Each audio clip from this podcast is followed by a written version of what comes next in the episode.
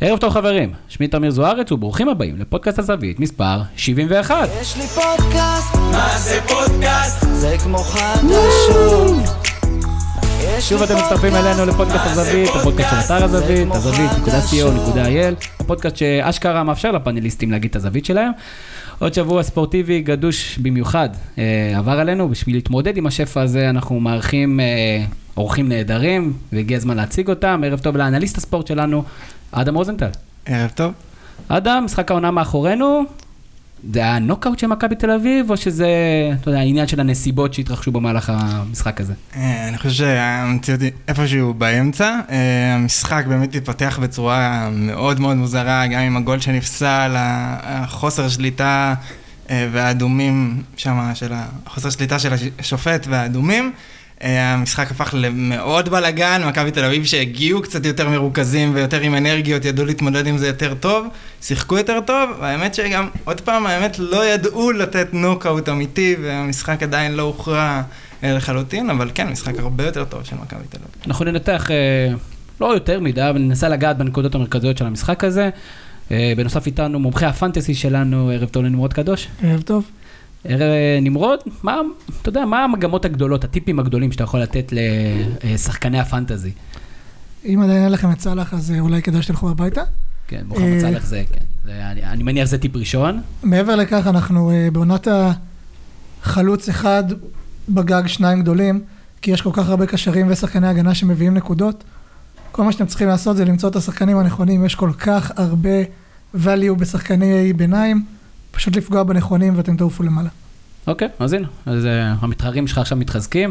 Uh, חוץ מזה, יש לנו את הכבוד לארח היום את uh, מיכאל וינסנדט, uh, פרשן ערוץ הספורט. ערב טוב, מיכאל. ערב טוב חברים. מיכאל, פתיחת עונה אירופאית, מעט לא תחרותית יש לנו בליגות האירופאיות.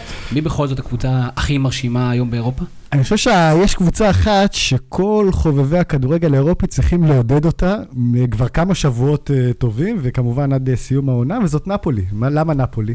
זו הקבוצה היחידה שיכולה לאתגר אותנו באמת עד תום העונה בשביל לראות את הכדורגל האירופי, כי אנחנו רואים, באנגליה זה סגור, בספרד זה סגור, בצרפת כמובן זה סגור, בגרמניה זה סגור כבר גם לשנים הקרובות, ונפולי זו הקבוצה היחידה שכולנו צריכים להחזיק לה אצבעות, שרק כולם יישארו כשירים, ובאמת יוכלו לתת fight עד הרגע האחרון. ליובנטוס. נמרוד, אתה מסכים עם זה בתור אוהד יובה? אני אשמח מאוד ל fight, כל הדרך לאליפות של יובנטוס. אתה- לא שבע, אתה אומר.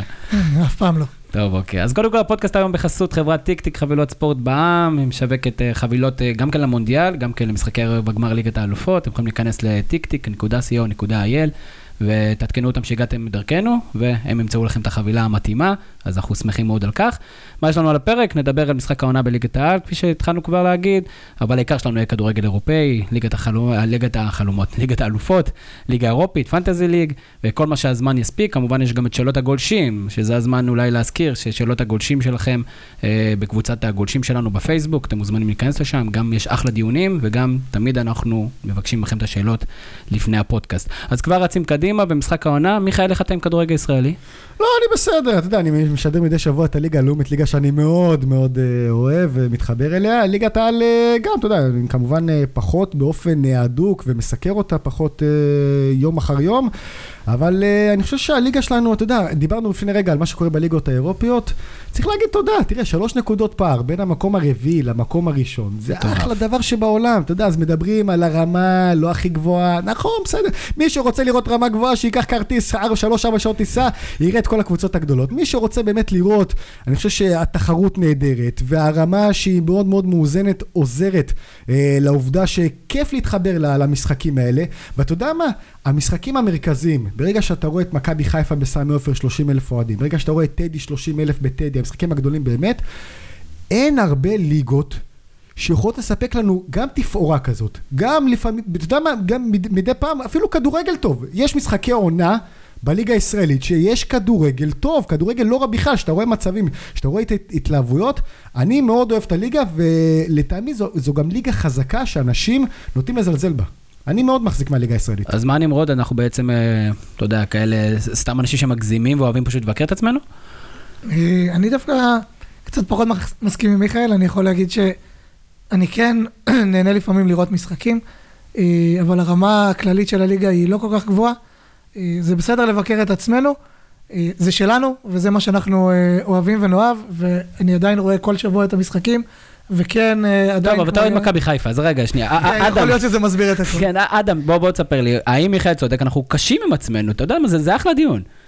אה, קודם כל, מבחינת הרמה, לא.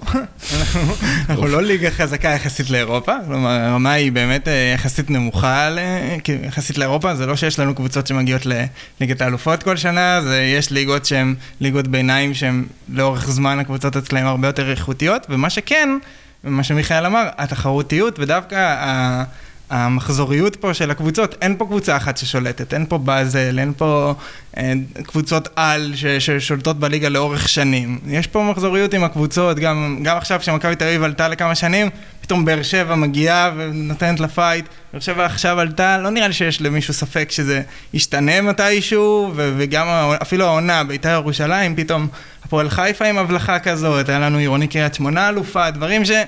דווקא בגלל שאין פה איזשהו מישהי שעולה על גל כזה של סופר מקצוענות, סופ- סופר רמה גבוהה, דווקא בגלל זה מתאפשרת פה תחרותיות שהיא הרבה פעמים כיפית, ותכלס כיף לכל האוהדים, לרוב האוהדים של הקבוצת צמרת, חוץ ממני. תשמע, עוד, עוד מספר, עוד, עוד משפט קטן, אני חייב להגיד כאילו לכוונה למה שאמרתי. אתה רואה בשנים האחרונות, אה, הודות לכסף הלא רע בכלל שיש פה בכדורגל הישראלי, נדבר על הקבוצות הגדולות, אה, שחקנים זרים שמגיעים עם רקורד מאוד מאוד מרשים, מה שהם עשו באירופה, ואתה רואה שהם לא מתחברים לפה. אז יכול להיות שיש גם את הסיבות האישיות, אבל יש פה גם את הסיבות המקצועיות. לדוגמה, תיקח, אז אפשר להגיד אולי בסיבות המקצועיות, החוסר התאמה של השחקן לקבוצה, לודוביקו ברניאק, שהגיע לפה למכבי חיפה. שחקן עם רזומה באמת עשיר, אז אפשר להגיד, אוקיי, מכבי חיפה קבוצה לא מוצלחת בשנים האחרונות, וגם, וגם הוא לא הצליח איתה. אבל בואו ניקח דוגמה אחרת. אזקיאל סקריונה, שהגיע עם ממוצע שערים של... דו-ספרתי במשך שלוש שנים רצופות בליגה הטורקית, שזו ליגה מאוד מאוד חזקה, ואתה רואה, זה לא מתחבר, אבל כשהוא חוזר לטורקיה זה יתחבר בחזרה. קח לדוגמה את אורלנדו סא, אורלנדו סא נתן יופי של עונה בסטנדרט ליאש. דוגמה מעולה. אנחנו רואים שחקנים שקשה להם לשחק פה. אז יש כאלה שמתפוצצים, אנחנו רואים קיארטנסון וכל הכבוד לו, אבל יש גם חלק מהשחקנים שבאים מרזומה מאוד מאוד מרשים, והם מתקשים פה, כי הליגה היא לא כל כך גרועה וחלשה כמו שעושים ממנה, זו, זו, זו דעתי לפחות. ואולי זה מתחבר גם כן שוב לביקורת, הרי כשאזקריאל אסקריונה מגיע לקבוצת אמצע טבלה או תחתית בטורקיה, יש לי יותר סבלנות מאשר נכון. כשהוא מגיע למכבי תל אביב בתור המחליף של ערן זהבי. נכון. ואנחנו גם כן לא כל כך אוהבים זרים, מה, מה, להגיד, מה, מה לעשות. וכשזר מגיע, אחרי שבועיים שהוא לא מספק את הסחורה, אז כבר מתחילים להגיד למה מוחמד עוואד לא משחק במקומו. אני, אני חושב שבמקרה הזה דווקא יש, יש הפרדה מאוד גדולה בין שחקני הגנה לשחקני התקפה בליגה, כי דווקא בשנים האחרונות הגיעו הרבה שחקני הגנה עם רזומה יפה, הם בעיקר ספרדים, יחסית מבוגרים, משתלבים פה, מה זה משתלבים? הם השחקנים הכי טובים בליגה. אה, גם קוויאר, פס, אה. ססיה. אה, שחקנים שפשוט מובילים את הקבוצה שלהם, מראים שהמשחק ההגנה פה הוא לא כזה ברמה גבוהה, ושחקני התקפה, זה קצת קשה לי להגיד אם זה שחקני התקפה שלא מצליחים להשתלב ברמה, או חוסר יכולת של הקבוצות לשלב אותם. גם עכשיו קאיו במכבי חיפה העונה, זה גם עוד דוגמה למשהו עוד דוגמה, הוא. שחקן שכבש במשך חמש שנות רצופות, אני חושב דו ספרתי בגראסובר, בשוויץ, כן. ומגיע לפה ואתה רואה כלום, כלום ושום דבר, אז אז אתה אומר... הכי הרבה בעיטות לשער, ללא אה, שער. כל הכבוד, וגם קורות אם אני לא טועה, לא, גם קורות היה הוא גם מציין. אני חייב להגיד שאלקאיו דווקא הוא אה, דוגמה פחות מוצלחת, יש הרבה שחקנים כמו אורלנדו לא, רזו- הוא בא עם. רזומה- הוא בא עם רזומה טוב, עם מספרים אי אפשר להתווכח. זה כן, אבל זה אנחנו יודעים, אה, מכבי חיפה הביאו שחקנים אה, מכל מה שאספו, מכל הבא ליד, וניסו לבנות אה. איך בסוף זה הופך להיות עוד פעם דיון מכבי חיפה? איך יכול להיות שכל שבוע אנחנו נעשה פה דיון מכבי חיפה, כשהגדרנו, כשהגדרנו, אנחנו, אה, לא יודע, תגבה את זה במספרים, יכול להיות. אבל עזוב, בוא נרוץ שנייה למשחק העונה, ומיכאל, דווקא מעניין אותי להתחיל איתך. היה פה, אה, שער הרפאים כן. של מכבי תל אביב נגד אה, הפועל באר שבע. למה, גם באירופה אנחנו לא רואים שבכל המקומות יש את טכנולוגיית אה, קו השער, אני חושב שיש פה גם את עניין העלות הכספית, זה... אז זה- בישראל אני יכול להבין עלות כספית, אבל כן. באירופה, למה בצרפת למשל אין אני, קו... אני חושב שמה שקרה בצרפת בעונה האחרונה, החלו להשתמש בטכנולוגיית עין הנץ, אה, ולפני מספר שבועות ביטלו אותה מכיוון שהטכנולוגיה טעתה. היא, היא, היא פשוט הטטה את השופטים. היה מקרה מאוד מאוד בולט, וואה. שכדור, אני לא זוכר את המשחק, אני חושב שהיה טולוז מעורב אתה יכול להמציא כזה סושו נגד כן, דיז'ון. נראה לי- זה היה טולוז מול בורדו, אבל באמת, אל תתפסו אותי במילה. היה מקרה מאוד מאוד בולט, שאתה רואה את הכדור בהילוך חוזר של הטלוויזיה, חולף, חו- חוצה את קו השער, מה זה במלוא היקפו? שלוש פעמים במלוא היקפו, והטכנולוגיה, הרי איך זה עובד? הטכנולוגיה, אה, יש זמזם שמגיע לשעון של השופט, וברגע שהוא רואה שמזמזם לו, אז הוא יכול להגיד שהוא מסמן כמובן על קו וחצי והכדור עבר את השער, והטכנולוגיה לא הגיעה, אה, הזמזום הזה לא הגיע לו לשעון, ולכן החליטו להשעות עד הודעה חדשה את הטכנולוגיה הזאת. יותר קל לקייל טכנולוגיה מאשר לקייל בני אדם בדיוק, ושופטים. בדיוק, אז אמרו עד שלא נגיע לחברה אולי אחרת, למשהו, לחברה אחרת ש, ש, שיכולה באמת להבטיח לנו 100% הצלחה במקרה הזה, עד הודעה חדשה, אין טכנולוגיית אה, עין הנץ אה, בצרפת, וכמובן שגם עדיין אין את טכנולוגיית המצלמות אה, בצרפת, שגם זה אה, מתקדם, ואנחנו רואים את זה, חלק זה משיקולים אה, כלכליים, חלק זה משיקולים, אתה יודע, אולי המערכת לא עובדת כמו שצריך, אני חושב שפה בישראל זה יותר לכיוון של הפן הכלכלי, כי לבוא ולשים את הטכנולוגיה הזאת בכל המגרשים, אם אתה שם את זה בליגה הראשונה, אתה צריך בכל הליגות המקצועיות, משמע גם הליגה השנייה, ולך תשים את זה בכל המגרשים, זה עלות מאוד מאוד גבוהה. איך אומרים עין הנץ בצרפתית? וואו, אה, תחשוב על זה. לזיוד משהו, לא יודע. עיינה משהו, אתה יכול נץ. להמציא את זה, בסדר, לא רוצה, אלא אוק. נמרוד, אם אנחנו מדברים על המשחק, מכבי תל אביב הייתה עדיפה מהדקה הראשונה, ולמרות השער הזה ולמרות שאחרי זה הצליחו לאזן אה, את מספר השחקנים על המגרש, רוב שלבי המשחק מכבי תל אביב הייתה עדיפה. מה מה עשה לג'ורדי קרוף את הניצחון הזה? אני חייב להגיד על עצמי שאני לא הבנתי למה קירטנסון לא פותח. ואפילו כתבתי על זה בקבוצה של החברים, וקיבלתי תשובה ששים לב, בלי דסה, אה, יש שם, תהיה שם בעיה. ועטר והעבודה שלו ייתנו הרבה למשחק. אה, אני הייתי מאוד מופתע לראות את העניין הזה. אני חייב להגיד שמכבי תל אביב באה מוכנה. המערך שג'ורדי שינה מאז אה, גמר גביע הטוטו. אותו 5-3-2. אותו 532 שמשתנה כל הזמן. שכיף כל הזמן לראות. בא ולא אגיד הפ- הפתיע את באר שבע כי הם ידעו שזה מה שהולך לבוא, אבל הם לא נראו ערוכים לזה. אני חושב שהייתה תחו- הייתה תחושה, קודם כל לגבי מה שאמרת לגבי וידר קיארטנסון, הוא ממש, ג'ורדי התייחס לזה בסוף המשחק, אמר, ידענו שדסה לא יהיה, ידענו שזה גם לא יהיה, זה יהיה משחק שיוכרע באמצע, ובגלל זה לא חשבנו שהכדורים יגיעו מהאגפים. הגול הגיע מהאגף, אבל זה לא הייתה שיטת המשחק של מכבי תל אביב. אה, אדם, אם אנחנו, אה, אתה יודע, מדברים על הפועל באר שבע, אחת מהפעמים הראשונות שאנחנו רואים את ברק בכר, אולי קצת מופתע, אולי זה בגלל הסגל שלו, שהיום קצת פחות בשל. מכבי תל אביב במשחק הזה, הרגישה פבוריטית, ניצחה את המשחק, ויש לה כזה עכשיו איזה תחושה שהדברים תלויים בה. כן, אז אני לא חושב שברק בכר הופתע, אני חושב שהוא ידע טוב מאוד מה הולך לבוא. כאילו, המערך הזה, ג'ורדי לא שינה אותו באמת מאז ויאריאל, והטוטו זה כבר המון זמן, והיה לו הרבה זמן להתכונן לזה. הוא, הוא ניסה להתכונן לזה עם, אה, עם משהו שהוא, כאילו, עם לשים שחקן שיכול לשחק גם בתור בלם וגם בתור קשר, שזה בעצם אל-חמיד, אה, ששיחק קשר ימני אה, בתחילת המשחק, שזה תפקיד, הוא, הוא בקושי משחק טוב בתור בלם, שזה כאילו התפקיד שלו, אז בתור קשר ימני הוא, הוא עשה עבודה עוד פחות טובה.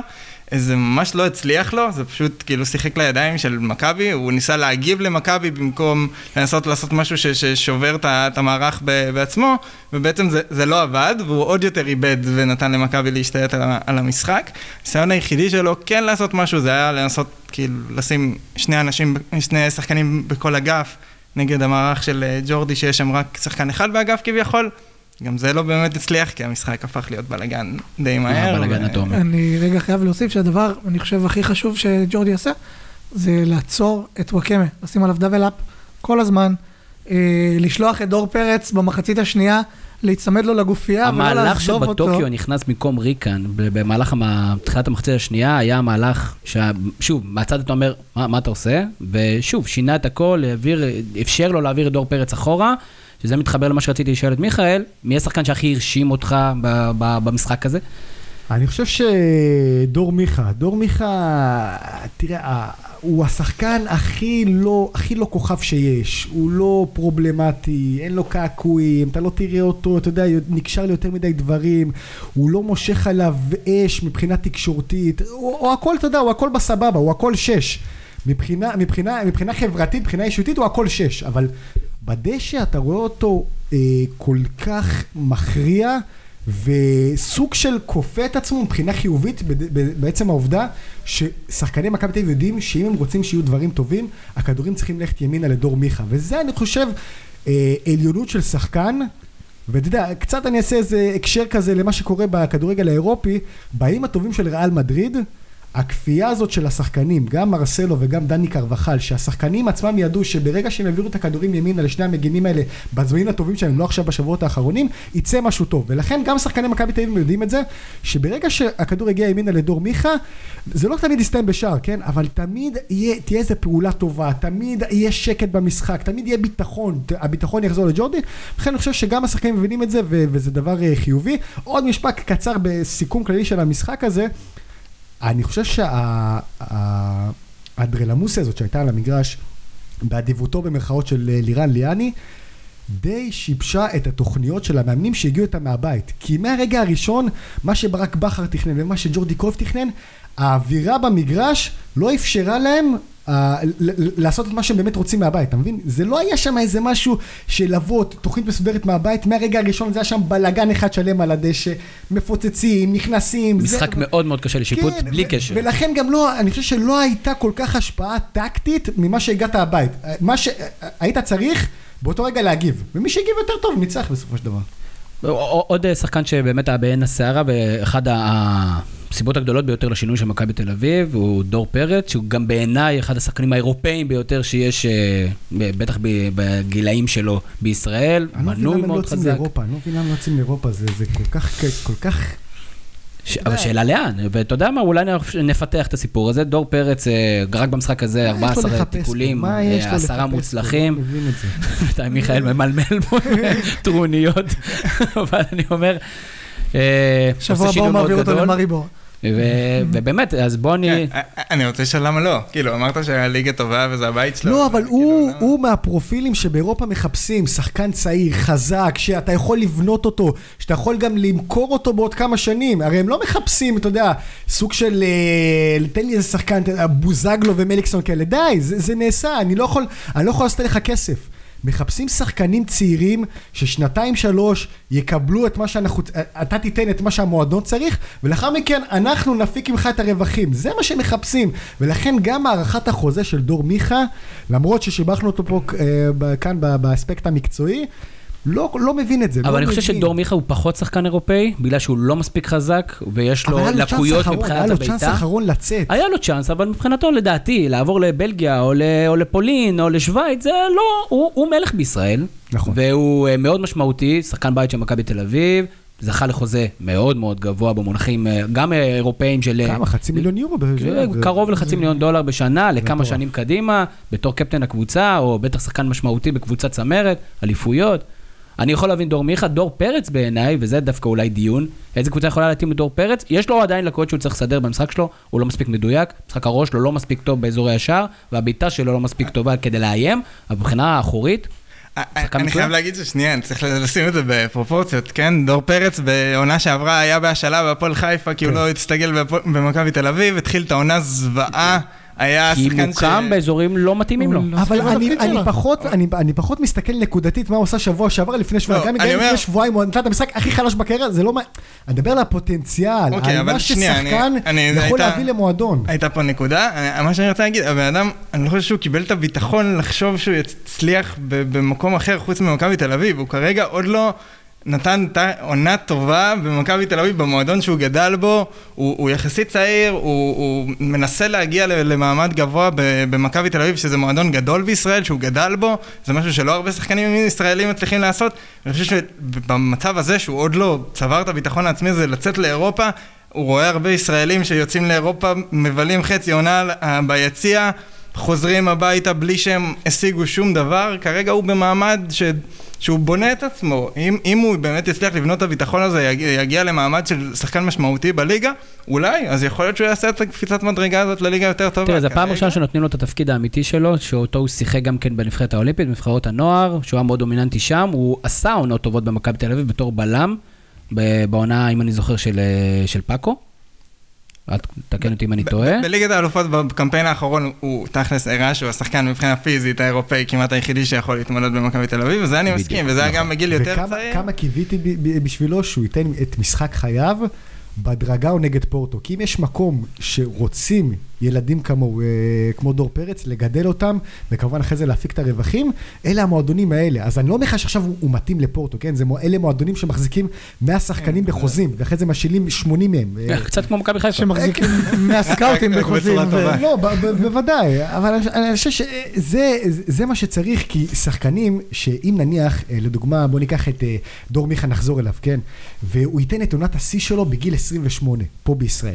אז מה? אז מה זה ייתן? אף קבוצה אירופית לא תיגע בו, לא תיגע בו, ולכן הגילאים האלה, בגיל 21-22, לצאת, אם יש לך את האופציה, תצא, מקסימום תחזור עם 400 אלף יורו לעונה כמו רועי קיאט, נו הנה, מה, מה קרה? גם פה קוראים להם בגילאים האלה צעירים, ובחו"ל נותנים להם. הזדמנויות. אגב, אה, יש מקרים גם הפוכים, שלכאורה אנשים אה, ניסו לצאת, והצליחו בהתחלה והתרסו, ניר ביטון כזה, בירם קיאל כאלה, שזה בדיוק אותם תפקידים שהם, אה, ודווקא לקבוצות האלה, לסלטיק. שבהתחלה התרסקו? לא, ההפך, בהתחלה הם שיחקו, נתנו, קיבלו את ההזדמנות וראו. ועכשיו הם די נעלמים. אז יכול להיות שאחד כמו דור פרץ כזה אומר, אני לא רוצה להיות ניר ביטון, אני לא רוצה להיות אה, בירם קיאל באחרון ברוטציה, אני רוצה לשחק, להרוויח סכומים יפים. שמע, אני חושב שזה זה מקרים, אתה יודע, מאוד מאוד אה, שונים. אני... להיות ניר ביטון זה לא רע. זה לא רע. צריך, זה צריך, מצוין.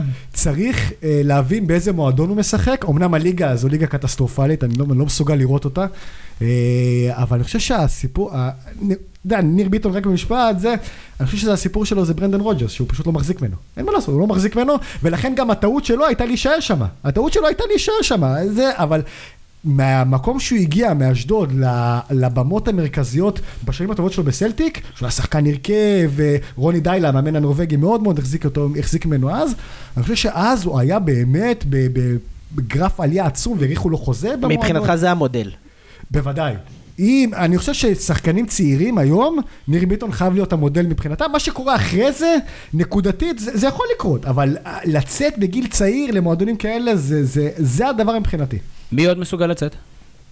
בגיל צעיר, מי מהצעירים מסוגל? מה מנור סולומון? מנור סולומון. מנור סולומון, אני חושב אבל שהוא קצת יותר מדי צעיר, אתה יודע, הוא, הוא עוד שנה, עוד שנה, שנתיים בליגת העל, אני חושב שתעשה לו נהדר. גם יש את העניין הזה של הצבא, לא כל כך בקיא בדברים האלה. הוא גם משחק. הוא רשאי לצאת, לא זה, והוא משחק. אה, זה שאלה אם יש לו פס או לא, זה בדרך כלל בעיה. אה, כן, כן, אה, אבל אני חושב שמנור סולומון עוד שנה, שנתיים פה ב- בארץ, אין לי ספק שהוא שהוא יכול לעשות קריירה יפה מאוד. אה, אבל כולנו מסכימים שלקבוצה גדולה מדי לא לא תתאים לו, הוא צריך קבוצה שהוא יוכל לשחק מדברים פה שם. על שחקנים ישראלים, אל תחשבו שעכשיו שחקן אה, מתאים לברצלונה וסיטי. לא, הם רחוקים שנות אור. אני מדבר איתך על קבוצות מהדרג השלישי-רביעי באירופה. תן לי איזה שם שתיים מצרפת, נו, תן לי, לא, נו, אני... תן לי איזה סושיו, תן לי איזה איזה... להגיע ל... בוא נגיד... גונגן. אני יודע מה, תן לי איזה... זה, לגנגן. גנגן זה אחלה, אחלה מקום, אתה יודע, אחלה מקום, אחלה מקום בשביל שחקנים ישראלים להגיע. הליגה הבלגית קצת קיבלה... אה, איך נזה? תראה, אם רייכרד חתם שם, אז כנראה, אתה יודע, זה איפה שהוא קיבל קצת כן, יותר מדי איזה... שחקנים שקצת... זה כמו תאילנד, יש שם מלא ישראלים. יותר מדי שחקנים הודות לסוכן אחד שהוזילו, אני חושב, את הליגה. כי הליגה בחצי העליון שלה ומעלה, זו ליגה חזקה מאוד. נכון. זו ליגה חזקה מאוד, עם אצטדיונים, עם כספים לא רעים בכלל, עם קבוצות שאנחנו רואים אותן בליגות האירופיות בעיקר משחקות, כי הליגת האלופות זה רמה קצת מעל הליגה הבלגית, צריך לומר, ולכן הן לא מצליחות שמה. אבל אני חושב שהחלק העליון שמה, וקצת קצת הוזילו את מה שקורה שם. מה הטייק שלך לגבי הליגות היותר נמוכות? כל מיני ליגות אה, סלובניות למיניהן? לא, זה אני לא מתחבר אליהם. אני אגיד לך, אני גם צייצתי את זה, לא, היה לי איזה ויכוח, לא זוכר אם זה היה בטוויטר, ש... אה, נראה לי זה היה עם עידן ויצמן, עידן ויצמן האגדי, כן. אזרבייג'ן הוא שיחק, לא איפה הוא שיחק? אזרבייג'אן. אזרבייג'אן, כן. אז הוא אמר שהוא לא מבין אה, למה אה, אה. מרואן קאבה, לא, למה מרואן קאבה חזר ל- לארץ. אז הוא אומר, אה, הנה קבוצה, ליגה יותר טובה, ליגה סלובנית יותר טובה מליגה ישראלית, אני עושה לו, זה שאלופת סלובניה הדיחה את אלופת ישראל בשני משחקים, וגם על חודו של אה, כמה דקות, על חודו של כמה דקות, לא אומר שהליגה הזאת יותר טובה. זה כמו שאני אגיד לך שהליגה הישראלית יותר טובה מהליגה השוויצרית, בגלל שמכבי תל אביב הדיחה את באזל. זה חד משמעית לא יכול להיות. ולכן אני חושב שלחזור מצמרת הליגה הסובייטית לצמרת הליגה הישראלית, בטח מבחינה כספית זה שדרוג ענק למה שהוא הרוויח שם בסלובניה, וגם מבחינה מקצועית לדעתי הליגה הישראלית אה, העליונה על הליגה הסלובנית. נפתח סוגריים, אנחנו רחוקים שנות אור מהנבחרת הסלובנית, ששם כל ילד בן 18-19 נמכר... אה, אני- אתקן אותך, אנחנו רחוקים משנות אור מהתרבות הסלובנים, תרבות כן, הספורט גם, גם, הסלובנית. זו אחלה מדינת ספורט, סלובניה. אז אה, נחתום את אה, סיפור אה, משחק העונה, עפנו פה, וואו, וזה- וואו, זה היה-? זה היה- זה היה הכיף הגדול, הגענו עד סלובניה, אנחנו תמיד איכשהו מגיעים עד סלובניה, זה קטע מטורף. אנחנו פשוט הרצנו פה קמפיין שאין ליגה כזאת, אין ליגה סלובנית, וזה סתם כאיזו המצאה, זה מושבת עונשין, וריין קאבה נמצא שם עד שהוא יוצא את עונשו. אוהדי דומז'אלה בכל העולם עכשיו רוצים לשרוף לך את המועדון. אה, כן, אני ביקשתי מאיזה מישהו שיגיד לי ארבע קבוצות בליגה הסלובנית והוא עצר בשלוש. אז אה, כאילו אה, אין באמת, אבל יופי של ליגה, דרמטית מאוד, אנחנו נמשיך להתחקות אחריה, ודיברנו גם על השחקנים, ואנחנו רוצים לרוץ קדימה קצת לליגות האירופאיות, וכמובן נפתח, אתה אמרת את ריאל, ריאל מדריד. ושוב, מעניין אותי, ריאל מדריד, בב- ערב בפתיחת העונה הייתה הקבוצה הכי מפחידה באירופה, והיום היא, היא עדיין לא הקבוצה הכי מפחידה במדריד. אמ, כן, תשמע, מבחינת מבחינת תוצאות ומספרים אי אפשר להתווכח. אי אפשר, אתה יודע, זה מה שקורה ב... משבועות, זה כבר הפך לחודשים. היה שם משהו ש... שמשלב כמה דברים. אני חושב שזה חוסר דם חדש במועדון בקיץ האחרון. אני חושב שזה אמונה עיוורת אחר אה, שחקנים שלא משנה מה קורה, הם תמיד יפתחו ב-11. ומה שבולט מאוד בשבועות האחרונים, הייתי אומר, אה, זה חוסר תיאום מוחלט בכל מה שנוגע למשחק ההגנה. אני לא זוכר את ריאל מדריד ככה, שאתה רואה ארבעה שחקנים, וזה, קח את המשחק האחרון נגד לבנטה לדוגמה, ארבעה שחקנים, דני קרבחל, רפאל ורן, סחיו רמוס ומרסלו, אלו ארבעה שרצים כבר שלוש-ארבע שנים בריאל מדריד, וזה נראה כאילו שהרכבת אותם לפני שבוע. הרכבת אותם לפני שבוע. חוסר תיאום, אני הרבה זמן לא ראיתי דבר כזה, זה, זה פשוט מדהים לראות עד כמה טעויות פטאליות, וזה דבר שמקרין גם על קיילור נאבס, כי ברגע שהשוער אין לו את הביטחון במרכז ההגנה, אתה רואה שזה בא לידי ביטוי גם אצל השוער, וקיילור נאבס גדול לוקח את, השתיים, שת- את, את השער אה, של לבנטה במשחק האחרון. אני חייב להגיד שדווקא בנושא של ריאל מדריד, אני חושב שהעניין הוא לא, הוא לא ההגנה, זה ההתקפה. אם תזכרו אפילו עונה שעברה שהייתה אחת העונות הכי. הכי טובות של ריאל מדריד אי פעם, היה שם רצף של משחקים שהם כבשו, שהם ספגו, שזה זה היה כזה, מה קורה פה? אתם הם הקבוצה הכי תמיד טובה אה, באירופה. התחילו בפיגורים, וכן. ו- ו- ובאמת, כאילו, העניין פה זה התקפה, כאילו, ו- ומרסלו, זה כאילו נותנים לו פס בהגנה, בגלל שהוא תמיד, כאילו, עונה שעברה היה דו-ספרתי בבישולים, תורם גולים במכריעים, קרבחל, מגן ימני הכי טוב בעולם מבחינה התקפית, ו... בסדר הגנתית, ופתאום שניהם לא מתפקדים, כל המערך של היהלום אמור לספק להם אני חושב כדורים באגף. שהירידה של לא. קרבחל היא מטורפת. זאת אומרת, לו שנה. שערורייה. אבל יש לו, אבל יש לו, גם יש, יש לו מרסלו. סיבות מקלות עם כל מה שקרה לו בלב, והבעיות הבריאותיות. אז בוא וזה. תספר ל- למי שלא מכיר. לא, הוא היה בתקופה של כמעט חודשיים וחצי מחוץ למגרשים, אה, התגלה לו אה, קרו, דלקת בקרום הלב, אני לא יודע, לא, לא רופא, אני לא מבין בדברים האלה, אבל זה היה משהו שבאמת אה, הציב את, הקר... את המשך הקריירה שלו בסכנה. והיו חלק מהרופאים שאמרו לו שהוא צריך להפסיק, וטיפולים ארוכים כדי לנסות שיחזור לעניינים. הוא חזר לשמחת כולן, אה, לשמחת אה, כולנו, צריך לומר, אבל אה, אתה רואה ש, שהוא עדיין מתקשה מאוד לחזור, מתקשה מאוד לחזור, אבל בגלל זה הכוכבית הזאת לגבי דני קרבחל, שקשה מאוד לבוא אליו בטענות לאחר מה שהוא עבר בפתיחת אה, העונה. לגבי השערים, ברור, ברור, קריסטיאנו זה לא אותו דבר, וגארד בל אתה לא יכול לסמוך עליו מבחינה פיזית, כי אה, שהוא, ברגע שהוא כשיר, הוא שחקן אדיר, אדיר, אני, אני, אני מאוד אוהב אותו. אבל אני, הוא אף פעם לא כשיר. בדיוק, זו הבעיה.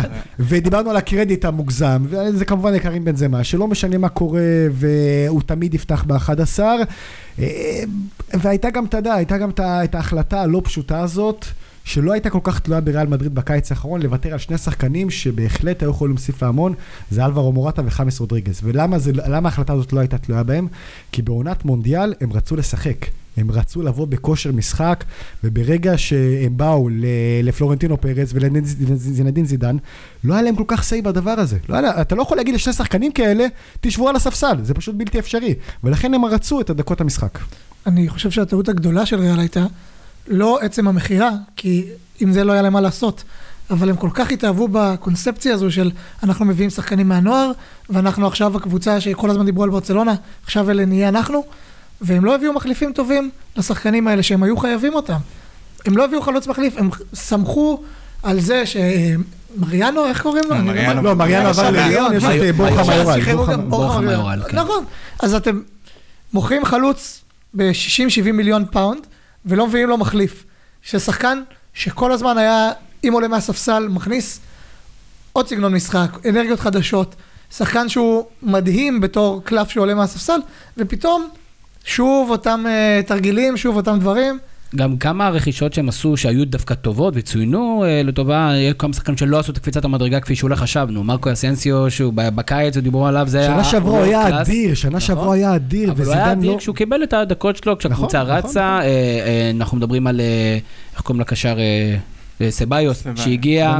כמעט שלא קיבל הזדמנויות, תאו לא מצליח באמת להיות מחליף למרסלו, יש כאן גם דברים אובייקטיביים, אבל שוב, זה ריאל מדריד ואנחנו ברור שהמצא הבעיות שם, מצד שני, מפעל שמאוד מאוד אוהב את זה, ליגת האלופות, כן. איך אנחנו רואים את הסיכויים שלנו מול פריס סן ג'רמן?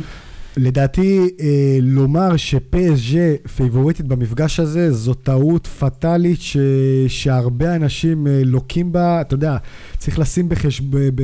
בכל המסגרת הזאת. איפה פסג' משחקת מדי שבוע, מול איזה קבוצות שצחקת עליהן. אני לא לא צחקתי, אני רק אוהב איך הוגים לא, את השם ב- שלהם. בוודאי, כן. אני אצחק עליהם אחרי זה, אבל עד עכשיו לא צחקתי. אה, לא בסדר. עם תקציבים באמת מאוד מאוד זניחים. מה, שנאמר עושה בשנה, זה התקציבים של 30-40 אחוז מהקבוצות בצרפת, רק שתבינו על מה אנחנו מדברים. ה-35-40 מיליון יורו שהוא עושה בשנה אצל הקטרים, אלה תקציבים של אה, שמונה, תשעה מועדונים בצרפת, בליגה הראשונה.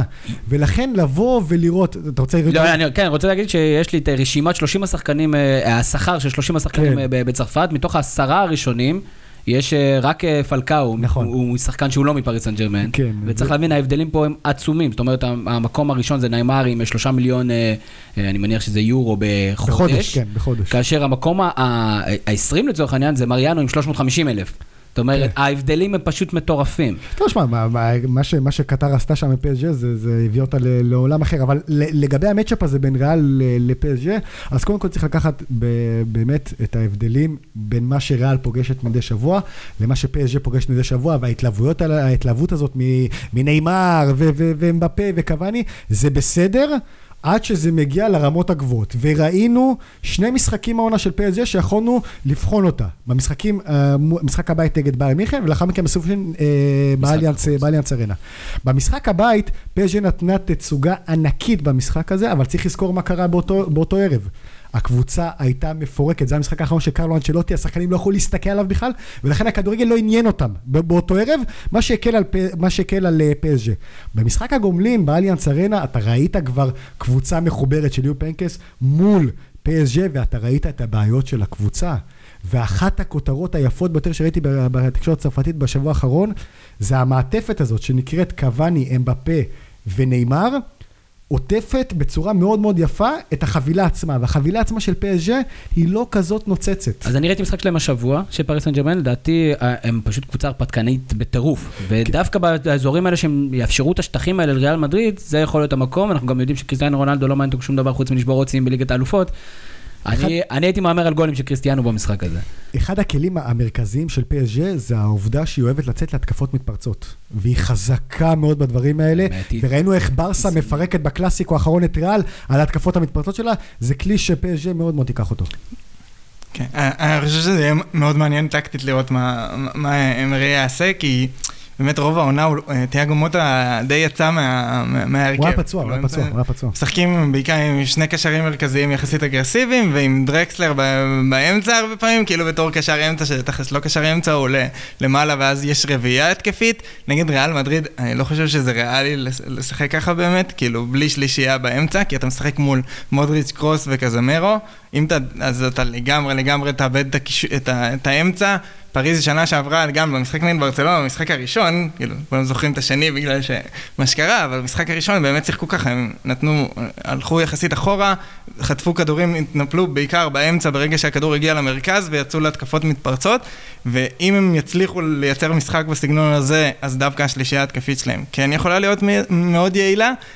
אם הם ינסו דווקא ללכת עוד פעם, רביעייה התקפית, לשחק מאוד פתוח, דני אלווס כל הזמן עולה, מגנים כל הזמן עולים, אני, אני לא וזו, חושב וזו שזה- הסיבה שהביאו עכשיו בינואר את ל- לסן אדיארה, שבא מאיחוד האמירויות, שיחק שם חמישה משחקים, ואתה יודע, כולם אה, טמאים לגבי, ה- אה, לגבי ההגעה הזאת, אה, ו- ובצדק, בצדק רב. צריך- ניסו לעשות פאוליניו פשוט, הביאו שחקן ש... אה, סוג של, אתה יודע, לס דיארה זה שחקן ש...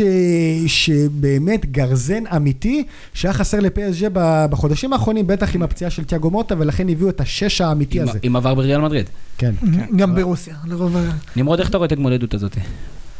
אה, אני מתחבר מאוד למה שאדם אמר. אני חושב שההתמודדות הזאת הוכחה במרכז. אה, אנשים נוטים לזלזל בריאל מדריד בגלל התצוגות שלה בליגה, אה, והם שוכחים שריאל מדריד של ליגת אלופות זו לא ריאל מדריד של הליגה. בטח ובטח עם כמויות הניסיון שיש בריאל מדריד, מול הרבה שחקנים מאוד, נקרא לזה פרווה כאלה בפריס גם סן ג'רמן. מבפה לא יהיה, נכון? הוא פצוע, לא יהיה, לא ישתתף. לא, משחקים. לא, אמבפה הוא בסדר, אמבפה בסדר. אה, בסדר, אה, אני זוכר שלפני שבועיים אמרו שהוא לא... לא, הוא חטף איזה מכה נגד אה, ליאון, במשחק האחרון הוא לא יכול לשחק אה, בגלל שהוא היה מושעה, שהוא ספג אצלו, אבל אמבפה אמור להיות בסדר. אותי מעניין דווקא, אתה עוקב אחרי התקשורת הצרפתית, מה התקשורת הצרפתית אומרת לגבי המצ'אפ הזה? האם הם באופוריה וחושבים שהשנה זה השנה שפריז תרוץ עד הסוף, או שהם דווקא יותר עם פרופורציות, כמו שאתה בפרופורציות ומבין את תראה, אני חושב הסיטואציה? שמה שקרה שנה שעברה עם ה-6-1, זה, זה שם את כולם ב, ב, במקום שלא משנה מה יקרה במשחק הראשון בברנבאו, לא משנה מה תהיה התוצאה, עדיין מאוד מאוד חוששים מנפילה, כפי שהייתה ב- בקמפנו שנה שעברה, ולכן... אה, הם מאוד, אתה יודע מה, סטרילים לגבי כל הדיווחים של ה... אתה יודע, אין אופוריה ואין כלום. בטח ובטח כשמדובר בריאל מדריד, אה, נמרוד הזכיר את הניסיון של השחקנים, אין מה להשוות בכלל את הניסיון של שחקני ריאל מדריד, שחלק ניכר מהם כבר זכו בשלושה גביעי צ'מפיונס, לעומת שחקני PSG שחלק מעט מאוד יודעים מה זה גמר ליגת האלופות. אה, עכשיו עולה לראש נאמר, דני אלווס ותיאגו מוטה, אלה השלושה השאלה היחידים אם הם שהיו באמת שם. מצליחים. אה, להיות פה אובייקטיביים, כי יש קבוצות אחרות בליגה, אפילו סתם אצלנו, שהתקשורת המקומית לא מצליחה להיות אובייקטיבית, אז השאלה שלי אם... זה- לא. האם הם מבינים את מה שאתה אומר, או שהם... בטוח שגם- אני לא יודע- אני לא יודע אם זה. אובייקטיביות, אני חושב שזה יותר ריאליות. הם, פשוט ריאליים לגבי, מה PSG יכולה לתת. הם יודעים שהליגה הצרפתית היא לא ליגה חזקה בכל מה שנוגע, ולכן הם, באים בפרופורציות למשחק הזה, והם נותנים המון המון כבוד לריאל. זה, זה, אני אומר לך, אני הרבה זמן לא ראיתי דו-קרב כזה, שאומרים, רק שה... אתה יודע, מה, איך, איך נגיד את זה? זה- שהמפלצת לא תתעורר. בדיוק, בדיוק. רק, ש, רק שלא. נפגוש. רק שלא נפגוש את ריאל מדריד של ליגת האלופות. כדי, כדי לסכם את העניין, אני אגיד שפריס סן ג'רמן היא דג גדול בבריכה קטנה, אבל עכשיו הוא הולך לפגוש בכריש, אז אה, בואו נראה מה יצא מזה. והוא יודע, הוא קיבל 4-1 בגמר שנה שעברה. אה, בואו נריץ הימורים, ואנחנו כמובן אה, נזכור לכם את זה. אדם, מי הולך לקחת את המצ'אפ הזה? אני מאמין בריאל מדריד, האמת. ריאל מדריד עולה. נמרוד? פודקאסט תחילת העונה אמרתי על ריאל מדריד אה, בתור זוכה בליגת אלופות. עכשיו אני קצת מצטער על זה, אבל את המשחק הזה הם יעברו. לא, זה לא כזה מופרך שהם יזכו בליגת האלופות, זה ממש לא, זה ממש לא זה, מופרך. זה בכלל לא מופרך, לא במיוחד מופרך. שהם איבדו כל עניין בליגה. בדיוק. עדיין אה, קשה לדמיין את עצמם, מרימים את עצמם. לזרוק את הליגה ועדיין להישאר תחרותי במסגרות אחרות. זה, נכון, זה גם נכון, אבל אה, אני, אני הולך על ריאל מדריד, ריאל מדריד. אה, כולם אומרים ריאל מדריד. כולם אומרים ריאל מדריד. לא, זאת תהיה הפתעה. רגע, לד, לדעתך זה לא תהיה הפתעה אם פז'ה תדיח את ריאל? זה לא תהיה כזאת הפתעה. לא תהיה כזאת הפתעה? לא כזאת הפתעה. וואו. אני גם חושב שזאת לא זאת הפתעה. תהיה רעידת אדמה. זאת תהיה רעידת אדמה. אגב, בשביל הפיקנטריה, הפעם אני רואה האחרונה... שאתה אתה בונה עכשיו את הכותרת של ערוץ לא, הספורט. לא, לא. זו רעידת אדמה. הפעם האחרונה שריאל מדריד הודחה בשמינית הגמר, זה היה ליון. יפה. זה הייתה 18 אלף פעם זה היה ליון, זה היה סיכוי די גבוה. זו הייתה. בעונת אה, 9-10, בעונת 9-10. אני אאמר אה, על אה, פריס סן ג'רמן. אה, בכל זאת, אתה יודע, מקסימום אה, זה. דרך אגב, אני מזכיר, כי אף אחד אחר לא הזכיר פה, שאני הימרתי בפודקאסט הקודם שמכבי תנצח באר שבע 1-0. אמת. אז בואו נראה. אה, נעבור לעוד אה, התמודדות שחשבנו שתהיה יותר מעניינת, אבל היא לא מספיק מעניינת, אדם. צ'לסי ברצלונה, ועושה רושם שזה פתאום אה, נוקאוט. אמ, כן, אמ, אלא אם כן, כאילו בורנמוץ ויותר טובה, פחות טובה מברצלונה בתקופה. האחרונה, אה, יכול להיות, אה, כן אדי האו יאפ- מאמן טוב, אבל אבל... יכול להיות שזה יאפשר לצ'לסי לשחק משחק כדורגל אחר, שקונטה יותר אולי אוהב.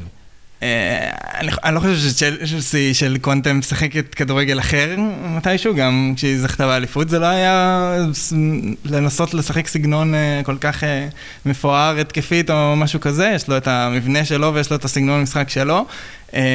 מה שכן, נראה שיש שם קצת עיבוד דרך בכל, ה, בכל הקבוצה, בכל ההתנהלות, לא, או בינו לבין השחקנים, הוא בהנהלה.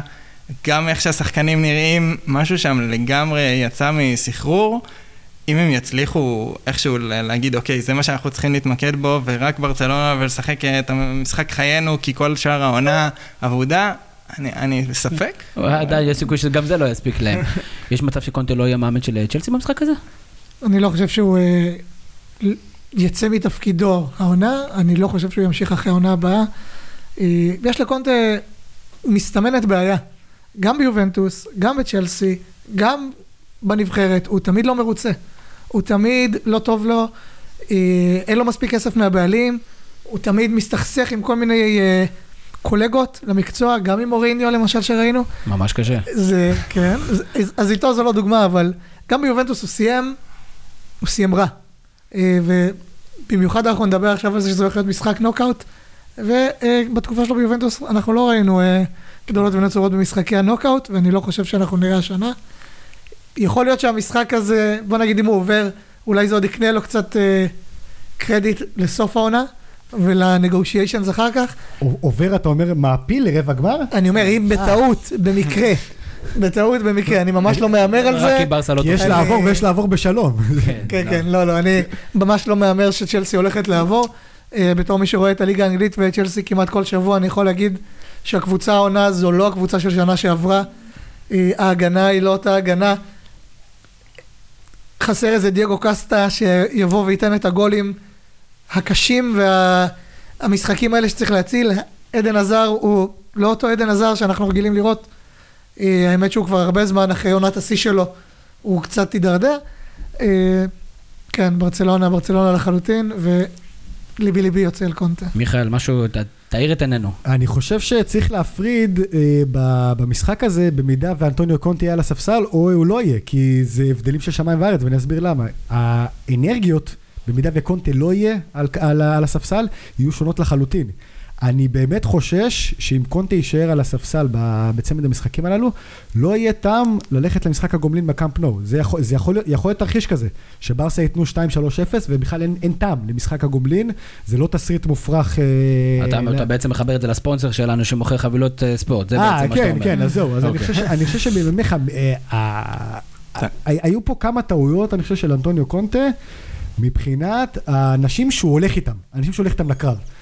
ההחלטה הזאת לוותר על שניים, שני שחקנים שמאוד, היו מאוד מאוד חשובים בעונה שעברה, זה גם נמניה מטיץ' וגם דייגו קוסטה, ודייגו קוסטה, הוא ויתר עליו בגלל סיבות אישיות, כי הוא לא התאים לו, הוא לא התאים לו לראות אותו כל בוקר.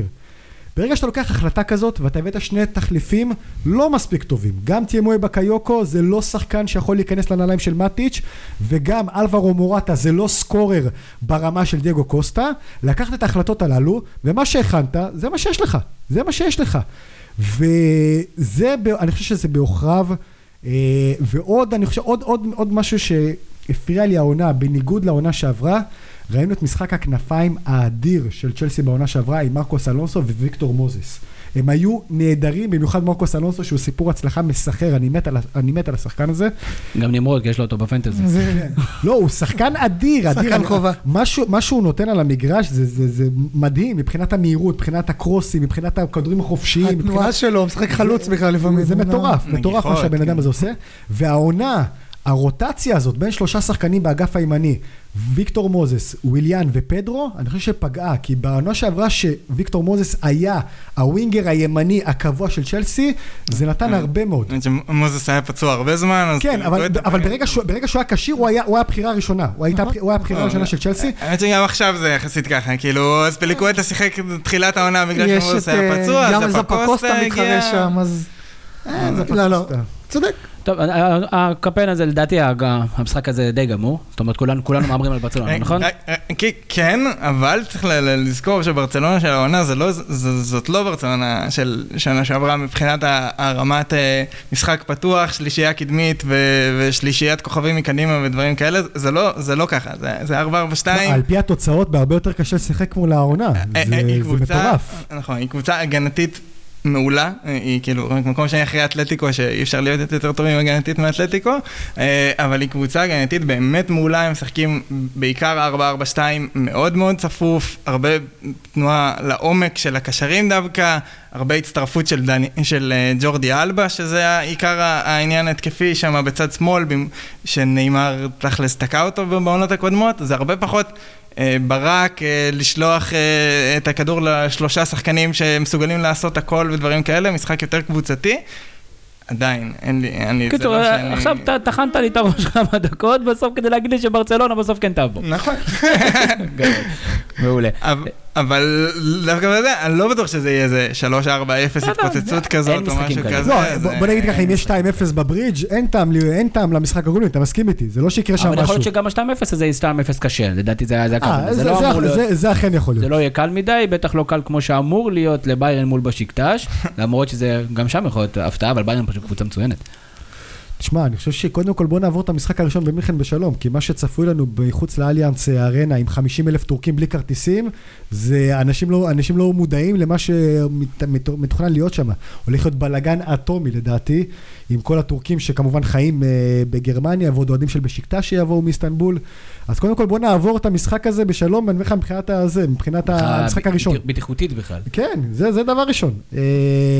מבחינת ה... מבחינה מקצועית, ברור שבארן מינכן עדיפה בכל פרמטר. זה... זאת תהיה רעידת אדמה, אם בשיקטש אתה עוברת את ביירן. אבל אני אומר, אבל אני העובדה... מנסה להבין מה זה רעידת אדמה מבחינתך. העובדה, אני אגיד לך מה, העובדה שהגומלין בוודאפון ארנה, מגרש שהיא בשקטש לא הפסידה בו, לא בליגה ולא ב, לא, אה, לא בליגה. אה, באירופה היא הפסידה, היא באירופה הפסידה שם, אבל בליגה היא לא הפסידה שם מאז שהיא נכנסה אליו. ואפילו לא לבאר שבע. נכון. אה, העובדה ש... ש... שהמשחק הגומלין ייערך באיסטנבול, אני לא כזה סוגר, סוגר את המשחק הזה, אני אגיד לך את האמת. לא סוגר, אבל 80-20, אתה אתה רוצה לתת לי פה?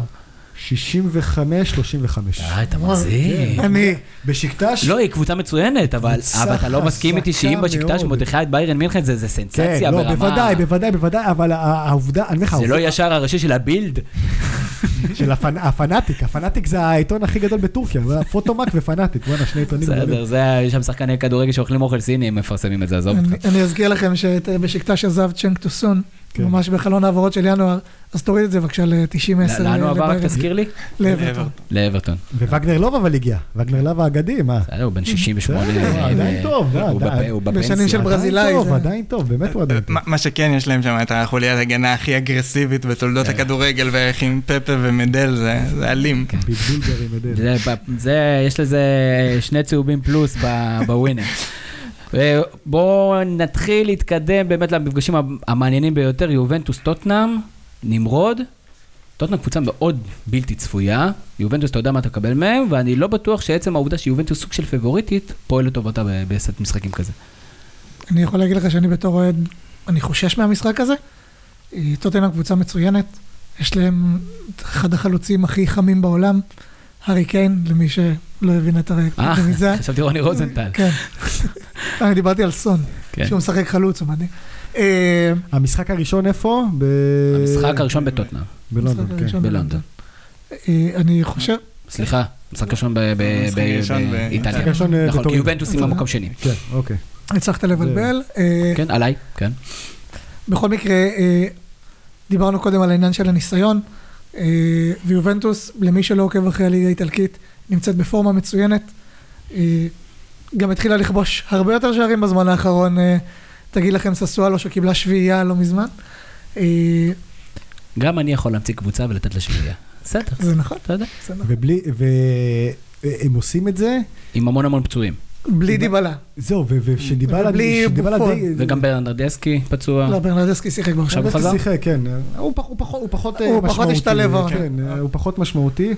אני חושב שבלי דיבלה, התקופה הזאת שהם עושים, זה, זה ראוי לציון מאוד מאוד גדול מבחינתו של מסימיליאן אלגרי, שיש לו, אתה יודע, אה, יתרון אחד, יש יתרון אחד בולט, שני יתרונות בוא נגיד ליובנטוס, זה קודם כל העומק שלה, מבחינת כל מה שנוגע לכדורגל האיטלקי ב- בליגה, ועל הספסל, מסימילנו אלגרי, אין מאמן שנותן לו fight בכלל בליגה האיטלקית, מה שהוא עושה שם. ברמה הטקטית. זה מדהים, מדהים איך הוא מנווט את המשחק, אני מאוד מאוד אוהב לראות את אה, יובנטוס, וזאת תהיה מבחינתי הפתעה עצומה, לא יודע, אתה, אתה אוהב רעידות אדמה, כן? לא יודע אם אני, לא יודע אם להשתמש במושג הזה רעידת אדמה, אבל זאת תהיה הפתעה עצומה. איך אומרים אה, רעידת? אדמה בצרפתית? coup de tonnerre, coup de tonnerre זה משהו ש... coup de tonnerre זה catastrophe. זה coup de- לקטסטרופה. coup de tonnerre זה משהו שאתה שאתה לא מאמין בכלל שקורה. אם טוטנאם תעפיל על פני יובנטוס, אני אומר לך, זה... סוף העולם מתקרב. מיכאל, אתה- אתה באמת הופך להיות אחד הכוכבים בתולדות הפודקאסט. coup de tonnerre קבב, זה למקרה שמשק תא שוברת את אה. זה גדול. רגע, אתה לא מסכים איתי ש- אני- שזאת אני- תהיה הפתעה עצומה? זה תהיה הפתעה, לדעתי פחות גדולה מאשר אם בשקטה שתעבור את ביירן. בסדר, אבל זה, זה לא כזה רחוק. אני אומר לך, אני- מבחינת, מבחינת ה, איך שאני רואה את זה, זה לא כזה רחוק במידת ההפתעה. אני חושב שהם פבוריטים, עם זאת, טוטנאם קבוצה מצוינת, ו... אני שם הרבה, הרבה מאוד אה, מגורל המשחקים בבריאות של אה, טובי אלדרווירלד, אוקיי, הבלם הבלגי המצוין, שבלעדיו טוטנאם נראית קבוצת הגנה אחרת לגמרי.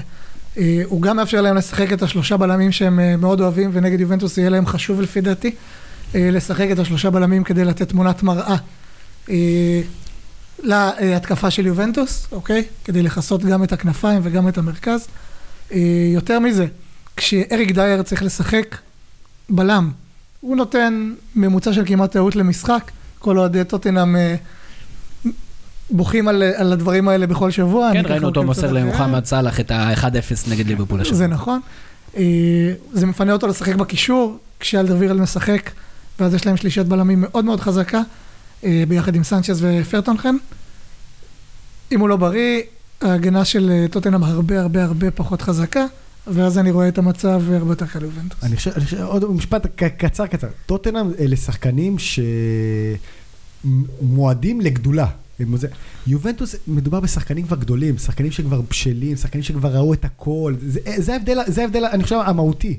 אז יש תמימות דעים על זה שיובנטוס לוקחת, אדם? הנה עכשיו תגיד לי, אבל, אני חושב שכן, אבל... אה, אני, הדעה שלי רחוקה משל וינסנט מבחינת כמה שהוא, שאני חושב שזאת תהיה הפתעה.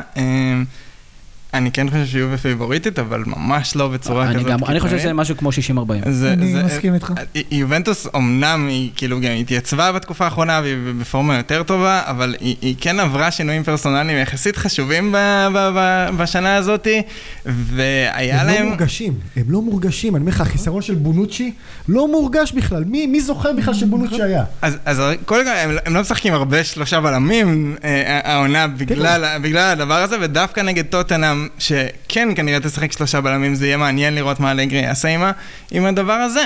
אה, אני כן חושב שטוטנאם כבר התחילו להוכיח העונה שהם הם כן שם, השחקנים האלה שמועדים ל- לגדולה, הארי קיין פתאום עם כמות שערים כמו רונלדו ומסי ב- ב- בליגה תכלס שנחשבת ליותר טובה, השחקנים כן עושים את הקפיצת מדרגה, וכן, משחקים נגד ריאל ודורטמונד, הם היו בבית ש... נכון, העונה- יש יש הבדל. כשזה מאני טיים וזה נוקאוט. זה- והמאני שנייה, ט- אני אני רק רוצה לזה.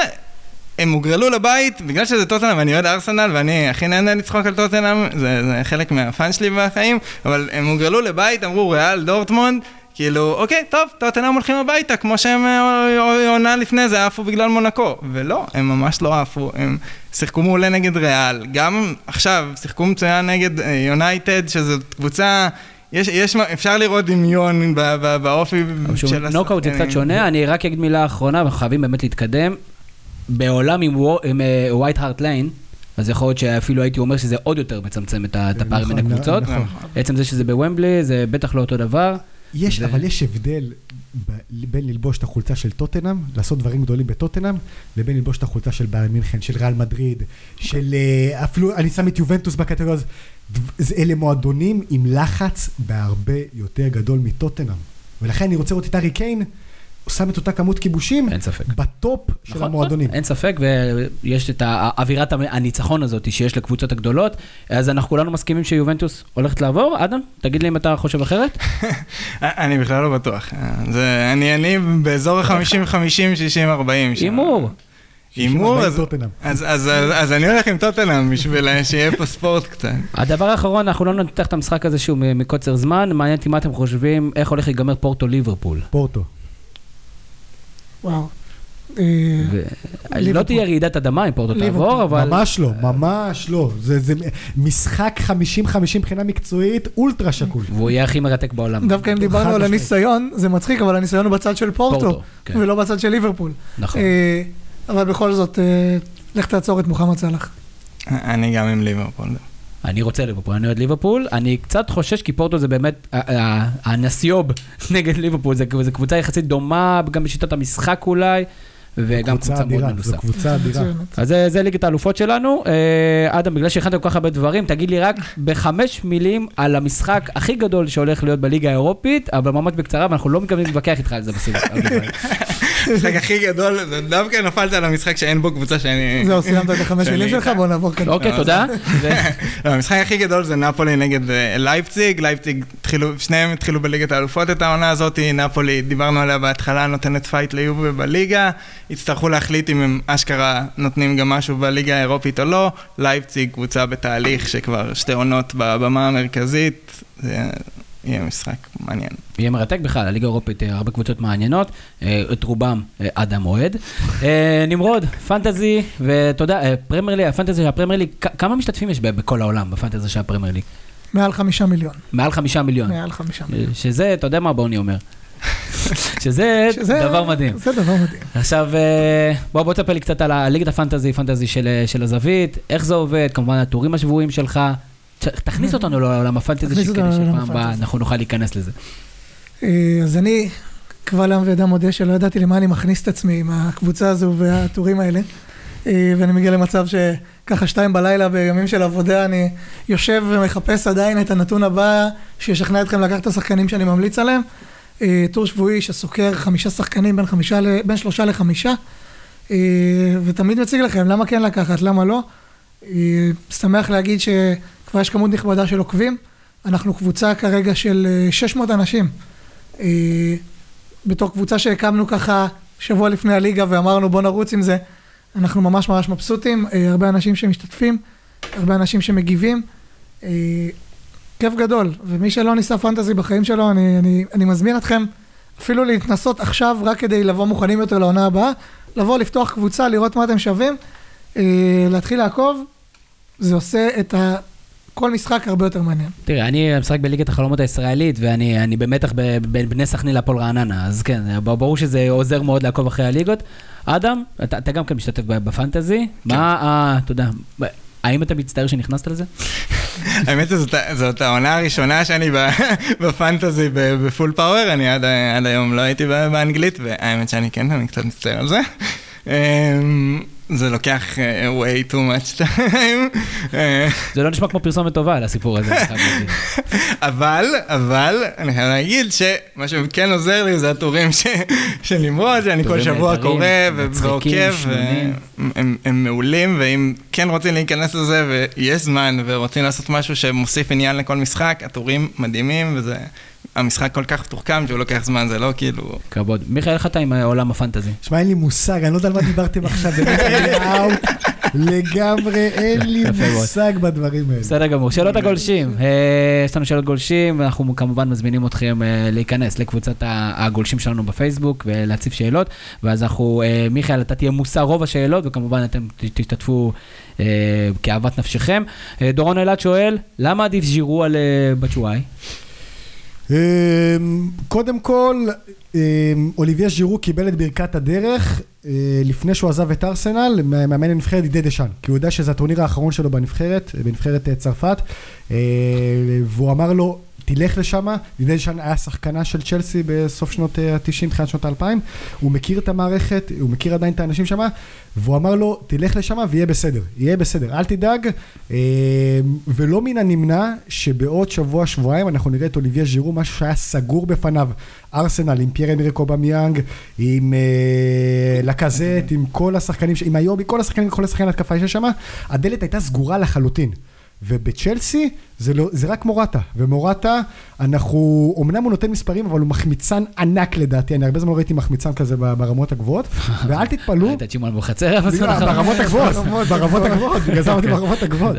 אה, אבל אני חושב שעוד שבוע, שבועיים, אני לא אתפלא אם, אם, אנחנו, אם אנחנו נראה את אוליביה ז'ירו חלוץ הרכב ב- אבל למה בצ'לסי. צ'לסי? למה צ'לסי ראתה את ג'ירו הוא ולא את להישאר, בצ'וואי? רצה... לא, רגע, אז אז יכול להיות שלא הבנת את השאלה.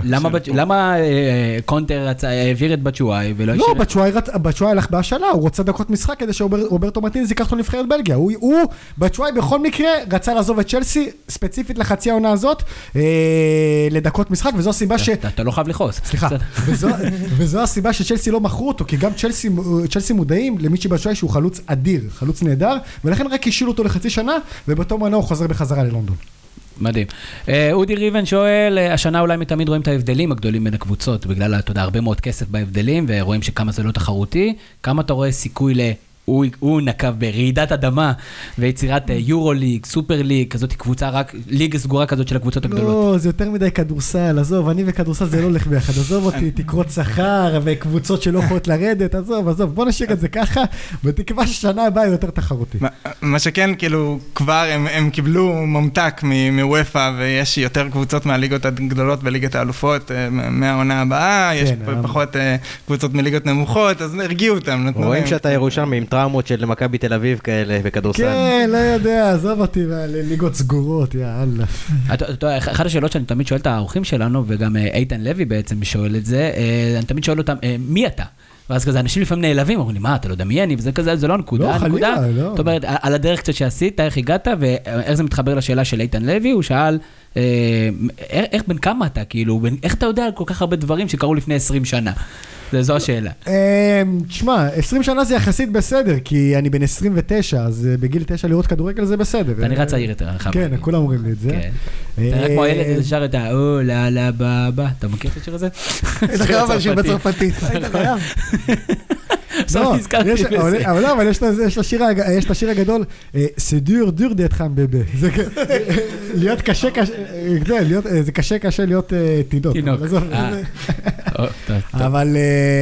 אה, אז עוד- עוד פעם, אני ירושלמי, בן 29, בקרוב מתחתן, עוד כמה חודשים. מזל טוב. גם אני נפלתי. כן. ועשיתי קורס, איך שהשתחררתי, עשיתי קורס של אה, תקשורת ספורט בווינגייט, מכללת וינגייט. שנה, זה קורס של אה, ערוץ הספורט בשיתוף מכללת וינגייט, קורס שאורך אה, שמונה חודשים, סיימתי אותו. ולאחר אה, חודשיים שלושה אמרו לי בוא לראיון אה, עבודה, התחלתי שמה ב- בערוץ הספורט ואני כבר שש שנים שמה, שש שנים בערוץ. אבל מאיפה הידע? זאת אומרת, הידע בטח הגיע קודם. לא- אה, שמע, ברור, בוא נגיד, ברור, ברור. ראיתי את ערוץ הספורט, שמע, לא יש כולם יש דבר- ידע אחיד יש בנושא. דבר אחד שהמצלמה עושה מצוין, כן? לפעמים מגדילה אפים, לפעמים זה, זה אין מה לעשות. דבר אחד היא עושה מצוין, המצלמה לא משקרת. ברגע שמישהו מופיע באולפן, אתה יכול לראות תוך שנייה אם יש לו מושג או אין לו מושג על מה הוא מדבר. ולכן הידע הזה, זה משהו שאתה לא, אתה לא יכול להיכנס עכשיו אה, ללקיפ יום לפני ולהגיד, אה, הנה, אה, הגיעה העברה. הידע הזה צריך לבוא מגיל צעיר, הכדורגל אצלנו בבית זה תמיד, אני אומר לך, ארוחות שישי תמיד היו, היו על יורוספורט, תמיד אני זוכר את זה, זה תמיד, הספורט היה מגיל צעיר, האהבה למשחק ש... שאבא שלי הביא לי, אה, ואבא שלי בא לארץ בגיל 30 מצרפת.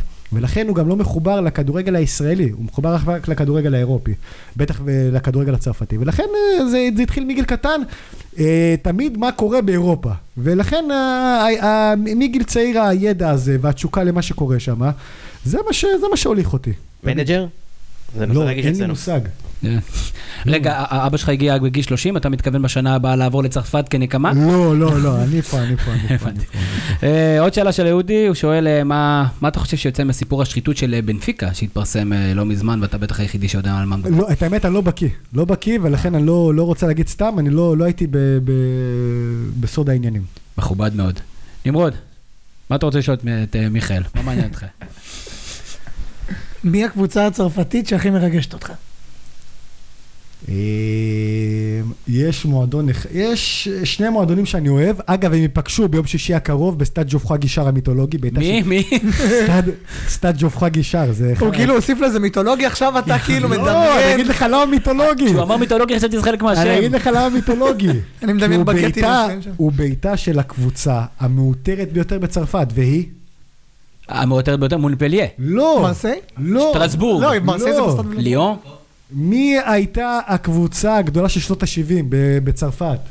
סנט אתיין. אה, נכון, נכון, נכון. אה, אפילו היה לנו טור על זה. נכון, אני לא בסדר. סנט אתיין זה המועדון המעוטר ביותר בצרפת, עם עשר אליפויות, במקום השני אולימפיק מרסיי עם תשע, יום שישי הם נפגשות.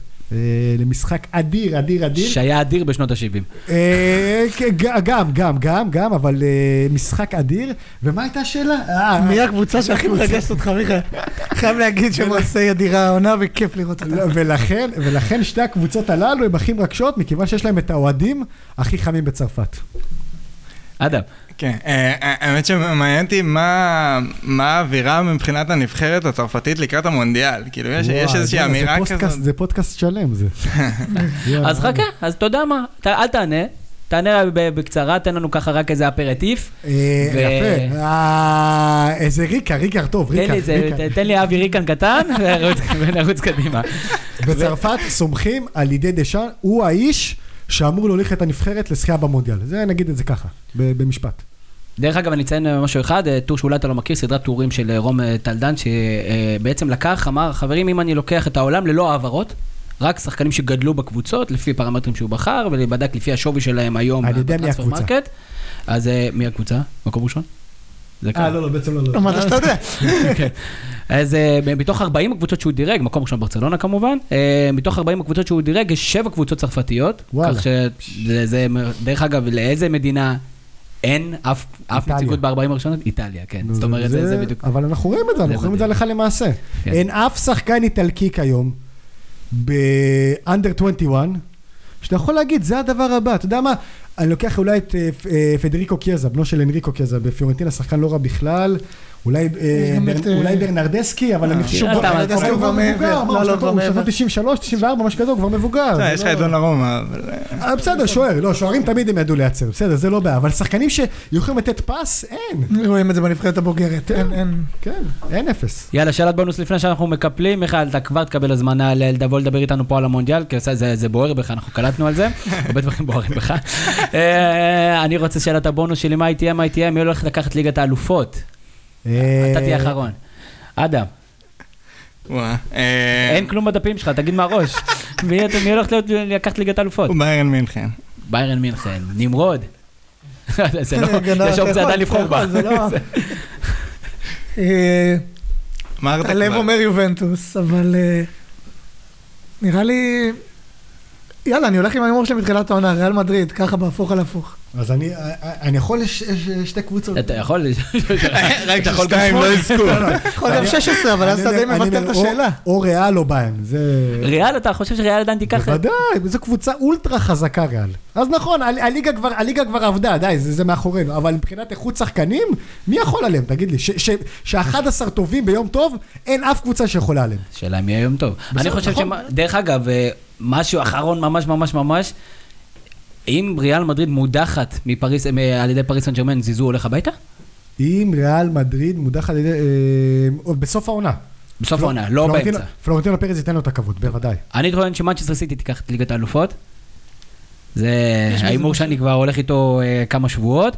אה, זהו, אני רוצה להתחיל אה, לקפל את הפודקאסט הבאמת, אה, ברק עושה לי סימנים, כאילו אנחנו מורידים עכשיו חרגנו, מטוס. אה? חרגנו אנחנו מהזמן. חרגנו מהזמן. אה, אז יש, אני רוצה אה, להתחיל אה, להודות, אני רוצה להודות קודם כל לנמך נמרוד קדוש, תודה רבה, כיף גדול, תמשיך לעשות עבודת הקודש שלך בפנטזי. עבודת זה הקדוש שלך. כיף גדול, עבודת, וואו. איזה ילד אני שלא עשיתי את זה זה לבד. נכון. אז תודה רבה לך. תודה לך. תמיר, אדם. רוזנטל, אה, אנליסט הספורט שלנו ומתחזק קהילת הליגת החלומות של, אה, הזווית, תענוג כרגיל.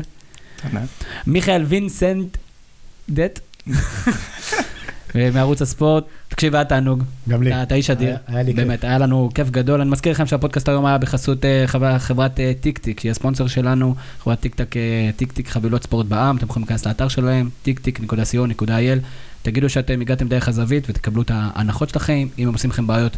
דברו איתנו. אני רוצה להודות לברק קורן, מפיק הפודקאסט ומייסד אתר הזווית, שכרגיל, בלעדיו לא היינו יודעים איך להפעיל מחשב. אה, אתם יכולים לשמוע את הפודקאסט, גם כן בסאונד קלאוד, גם כן באפליקציית אפל, גם באפליקציית אנדרואיד. אה, זהו, אני הייתי תמיר זוארץ, שיהיה לכם המשך ערב יש לי. פודקאסט, מה זה פודקאסט? זה כמו חדשות. יש לי פודקאסט, מה זה פודקאסט? זה כמו חדשות.